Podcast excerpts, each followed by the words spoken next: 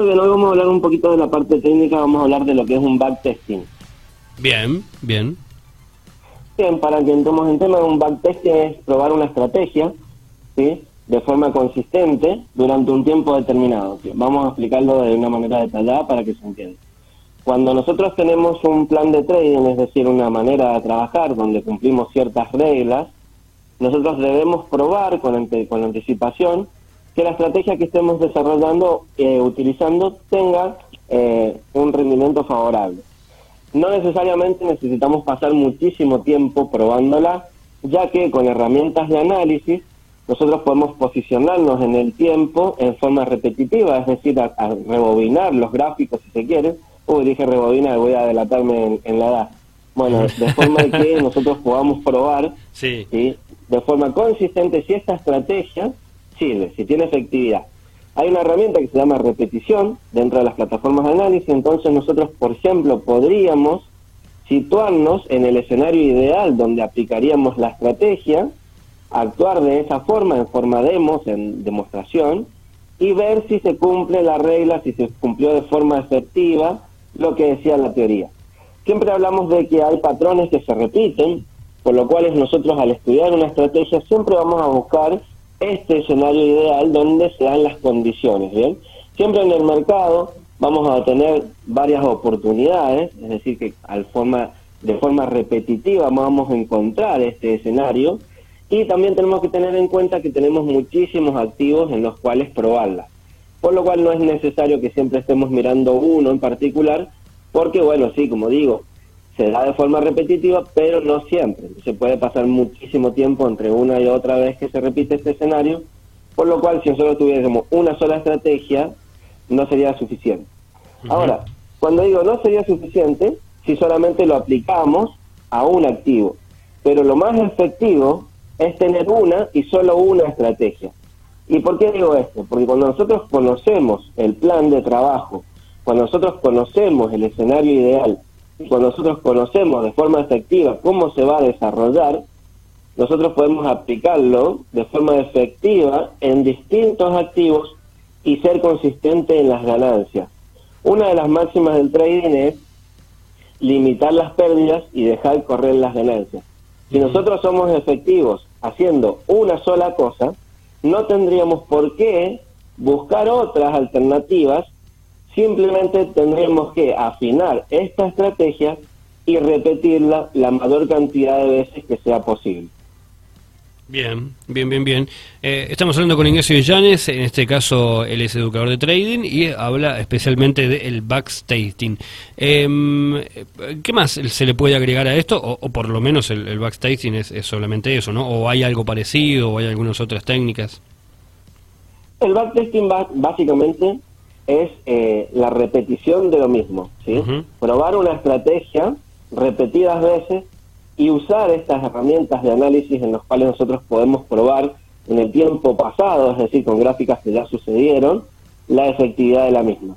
Esto va acompañado de una parte de psicotrading, en lo cual siempre nosotros decimos que la psicología es el 80% del trader y la parte técnica el 20%. Entonces está acompañadísimo de lo que estoy diciendo, porque con la parte técnica, si solamente digo que un 20%, si yo conozco una estrategia, pero de forma efectiva, si la conozco bien detalladamente y la he probado a través de esto que se llama backtesting, tengo que tener la psicología fuerte suficiente como para poder esperar el momento, ¿sí? Y siempre decimos que la paciencia paga. nosotros conocemos, voy a ser repetitivo en esto, pero es muy importante que quede claro. Nosotros conocemos una estrategia, debemos buscar el momento donde aplicarla. Y ahí es donde entra la parte psicológica, porque cuando nosotros nos ponemos a hacer algo, siempre prima la ansiedad, siempre prima de mm. poder sentarnos y operar, sentarnos y hacer esto, sentarnos y hacer otro. Mucha parte de nuestro análisis ¿sí? va a estar en consistencia con las ganancias. Si nosotros operamos y no analizamos, lo más probable es que vamos a tener pérdidas. Si nosotros analizamos y esperamos el momento, en lo cual ahí necesitamos esa fortaleza mental de poder decir, bueno, tengo que tener paciencia, tengo que encontrar el escenario ideal, tengo que esperar que se desarrolle lo que estoy esperando, vamos a ser consistentes en nuestras ganancias. He sido repetitivo con estas palabras porque son las que quiero que queden grabadas. Bien, bien. Ignacio, ¿cómo hacemos para sumarnos al trading? ¿Cómo hacemos? ¿Tenemos que contratar a alguien? ¿Lo podemos hacer nosotros? ¿Cómo nos capacitamos para poder hacerlo? Bien, nosotros siempre nos, fundamentamos en que es eh, lo principal es educarse. ¿Por qué digo educarse? Porque si podemos hacerlo nosotros, no es necesario que lo haga otra persona.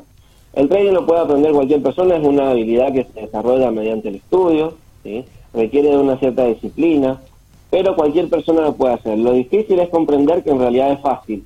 Nosotros estamos brindando cursos desde cero, basados en análisis técnico, basados en análisis fundamental, con los principios fundamentales de lo que serían las teorías, ¿bien?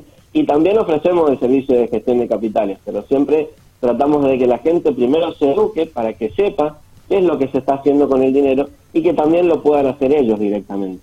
Bien, bien. ¿Cómo hacemos entonces? ¿Nos comunicamos con vos? ¿Hay una página, un número de teléfono? Sí, perfecto. Lo pueden hacer directamente a mi teléfono personal, que también es mi teléfono de trabajo. Y el número es 2625 40 52 16. Siempre estamos abiertos a responder cualquier tipo de consultas y a todas las personas que puedan estar interesadas, Kiri. Bien, 2625 40 52 16 se comunican con Ignacio y entran en este nuevo mundo. Em, eh, hablaste hace algún tiempo atrás eh, de la CDARS, por ejemplo, y hoy en día eh, se está promocionando muchísimo en algunas aplicaciones esto. Eh, por ejemplo, no sé, Walla, por ejemplo, está promocionando y que la gente se puede hacer y lo puede hacer de, de manera muy sencilla.